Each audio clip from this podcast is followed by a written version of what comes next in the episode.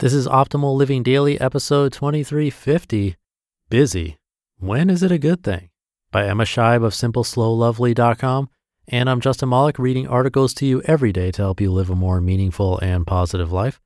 And we're going to get right to it and start optimizing your life. Busy. When is it a good thing? By Emma Scheib of SimpleSlowLovely.com. I feel like my message here is pretty clear. Boycott busy, say no more often, and declutter your in a nutshell. But life is not really a nutshell, and neither is it black and white. There are times when busy is just how it has to be, or when no isn't possible, or when your clutter represents wounds that aren't ready to be healed yet. While simple and slow are my preferred way of life, they're still a hard fought luxury if I had to put a number on it, and I will because I have a thing for numbers, I'd say only 35 to 40% of my life is simple and slow. The rest of it, full. Perhaps not overflowing as much as it used to be, but the occasional ball still gets dropped. Why so busy? I've spent a good portion of the past few weeks being very productive. I've made my goals for the year and roadmap them. I've made some impossible goals for this year and even one for in 10 years' time. I dug my 20,000 words out of its dusty corner in my laptop and started adding to them again. I've ushered the household back into the school year and work routine, fairly successfully so far. And it's been busy. Yes, I hate the word, but let's not beat around the bush too much. I could thesaurus the out of it and it would still mean the same thing busy. But it's also been good.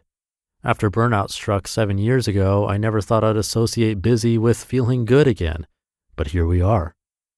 So I wanted to dig a bit into why I was feeling busy and good, because frankly, I was starting to feel a bit hypocritical. It didn't take me too long to figure it out.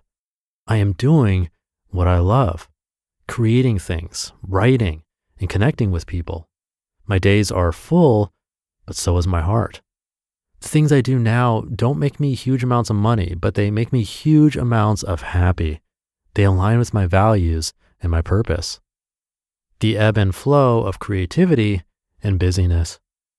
So once I figured out why I was busy ish again and understood that it was different to before, I began to think about boundaries or rhythms that would support me through the busy season I am living. I'm becoming a big fan of seasonal living. My friend Krista over at A Life in Progress talks a lot about seasonal living. Quote, choosing to live seasonally is also the choice to live mindfully, awake to how our energy and moods shift throughout the day, the month, the year, how we experience changes in creativity and productivity, how there are days or months or seasons of life that feel harder or easier for us, end quote. And it makes complete sense to me. Our family has entered a new season with my youngest daughter starting school a few weeks ago. While it doesn't necessarily mean I have a whole heap of extra time up my sleeve, it does feel very different. I turned 40 last year and feel very strongly that this is a fresh, new, and very exciting chapter of my life. One that's unencumbered with things like perfection and giving a what people think of me. I'm me, and I really like me.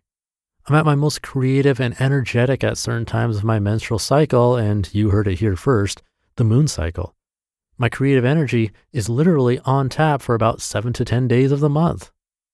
Embracing busy sometimes. So I'm wondering what would happen if I worked more with these seasons or times when I'm feeling my creative energy flow.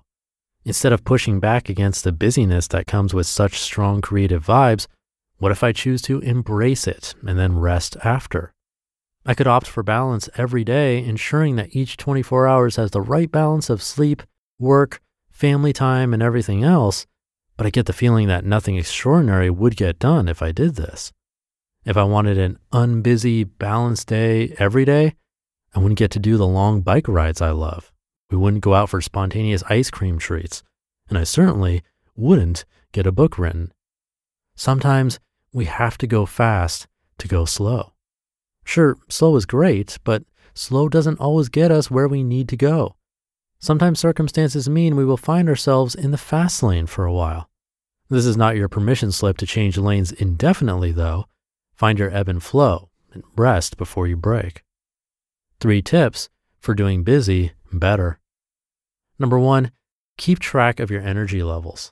Map them for 12 weeks and see what patterns you find. Are there days of the month where you are more productive and energetic? Make some changes to your routines that will capitalize on these energy peaks. Number two, regularly check in with your why.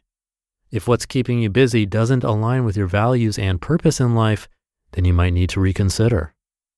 And number three, always try and be gentle and kind to yourself. This doesn't always mean fitting in long hot baths or pedicures. Maybe it means giving yourself a 10 minute sleep in or saying no to the fourth weekend activity. Kindness and gentleness are often found in the most unassuming things. You just listened to the post titled Busy. When is it a good thing? by Emma Scheib of SimpleSlowLovely.com. And thank you to Emma. A quick note she mentioned her friend Krista in this post. That's the same Krista O'Reilly Davi-Digui that I narrate here pretty frequently. Her website is a lifeinprogress.ca, and always a pleasure reading from that blog as well. Just wanted to mention that. But anyway, Emma makes a great point here because we often hear about busy almost being kind of a bad word on this show. It reminds me of a post I read from Joshua Fields Millburn of The Minimalists that was way back in episode 73. He has an essay called Not Busy, Focused, which I think is a fair point. I'd probably call Emma more focused than busy.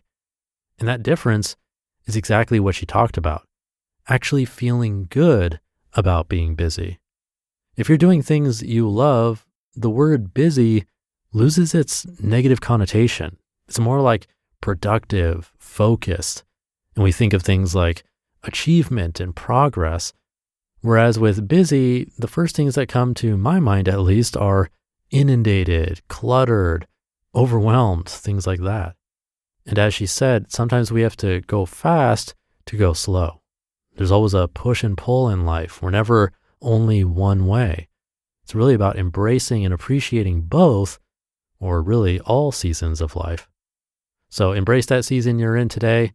Have a great rest of your day and season, and I'll be back tomorrow where your optimal life awaits.